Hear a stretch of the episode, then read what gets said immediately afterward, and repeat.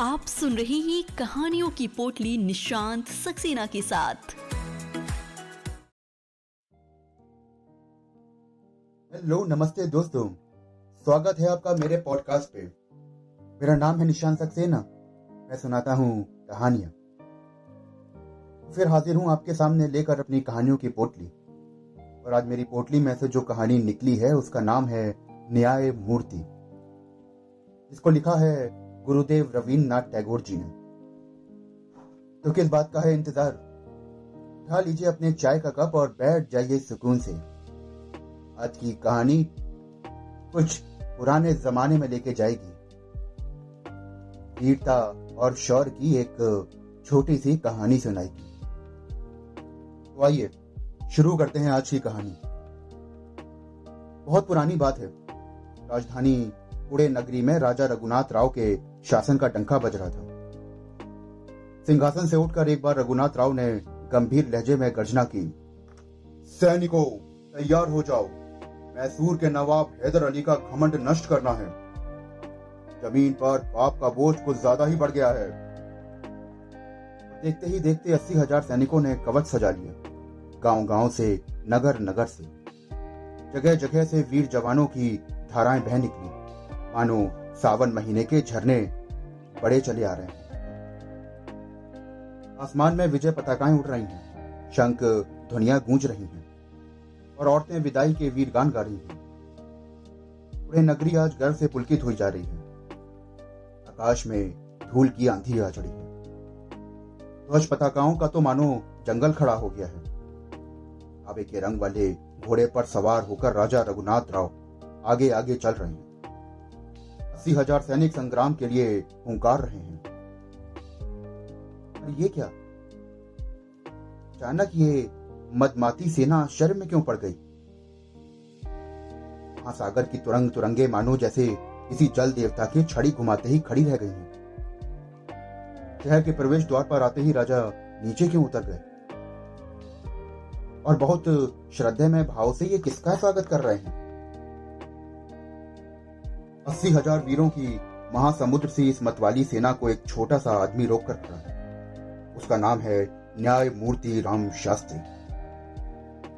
अपने दोनों हाथों को ऊपर उठाकर राम शास्त्री कह रहे हैं महाराज आपने अपराध की सजा पाए बिना शहर के बाहर कहाँ दौड़े जा रहे हैं?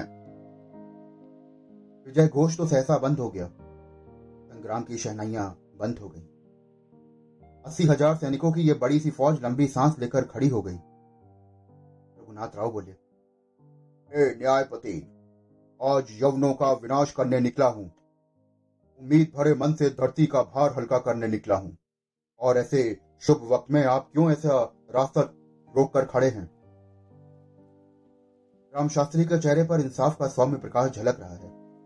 वो बोले, आप राजा हैं। अस्सी हज़ार वीरों के मालिक हैं। पर इंसाफ की गद्दी के सामने तो आपको भी सर झुकाना ही पड़ेगा। अपने भतीजे की हत्या करने का तुम पर इल्ज़ाम है। राजन, जब तक इस अपराध की तलाश नहीं हो जाए, आप राजबंदी हैं। शहर छोड़कर बाहर नहीं जा सकते।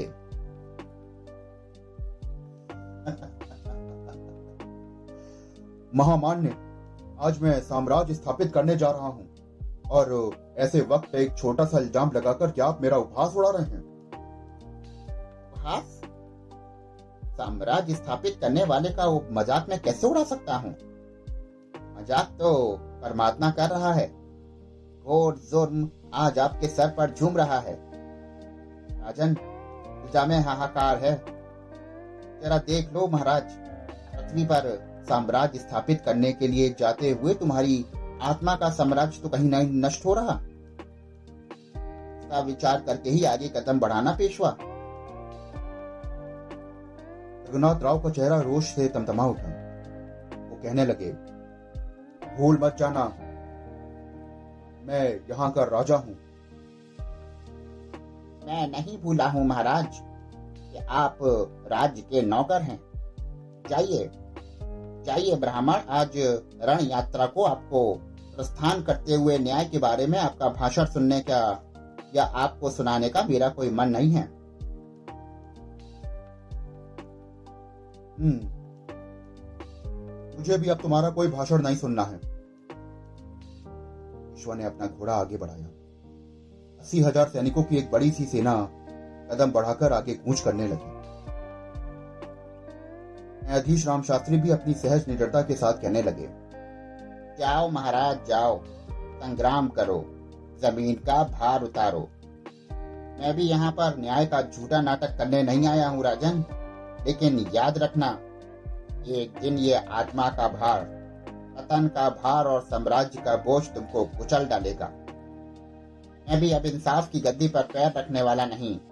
इंसान के भवन में इच्छानुसार मन मर्ज़ी का खेल खेल लो। फिर शंखनाद बजने लगे और नगाड़े बजने लगे। आसमान में पताकाएँ फहरने लगी। राजा ज़मीन का भार उतारने चला गया। राम शास्त्री ने भी न्याय दंड का बोझ नीचे रख दिया। न्यायपति के निषादनाथ अंग से उतार दिए गए। महाराष्ट्र का उत्तम न्याय शास्त्री। राजा का भी अधिराज। नंगे पाँव शहर के बाहर निकलकर अपनी गाँव की छोटी सी कुटिया के अंदर घुस गया। तो दोस्तों, अभी आप सुन रहे थे मेरे साथ गुरुदेव रवीन्द्रनाथ टैगोर जी की लिखी कहानी न्याय मूर्ति। आशा करता हूँ कि आपको यह कहानी बहुत मस्त लगी होगी। अगर आपको ऐसी और भी कहानियाँ सुननी है तो मेरे संग जुड़े रहिए। मेरे चैनल को फॉलो करिए।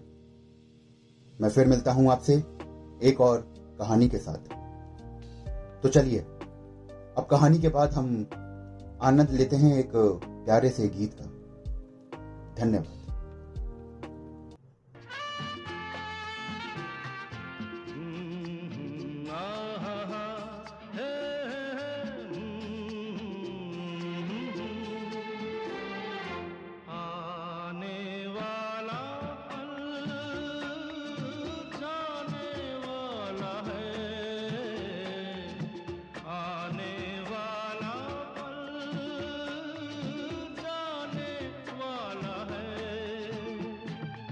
सके तो इसमें ज़िंदगी बिता दो। पल जो ये जाने वाला है ओ, आने वाला पल जाने वाला है। सके तो इसमें ज़िंदगी बिता दो। पल जो ये जाने वाला है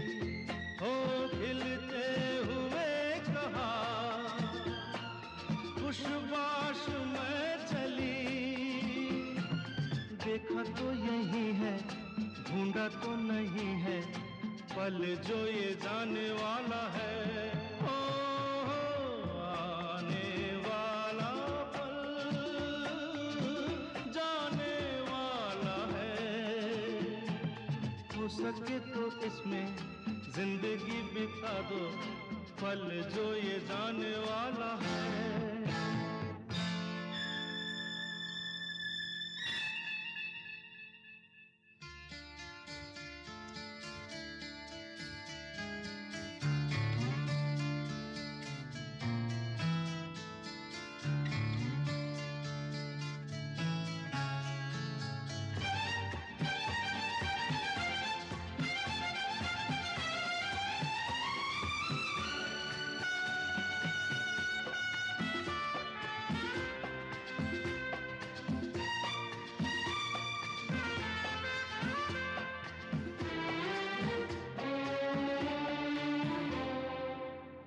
बार वक्त से लम्हा गिरा कहीं। एक बार वक्त से लम्हा गिरा कहीं। कहाँ दासता मिली लम्हा कहीं नहीं। थोड़ा के थोड़ा सा रुला के पल ये भी जाने वाला है। ओ हो, आने वाला पल जाने वाला है। हो सके तो इसमें ज़िंदगी बिता दो, पल जो ये जाने वाला है। ओ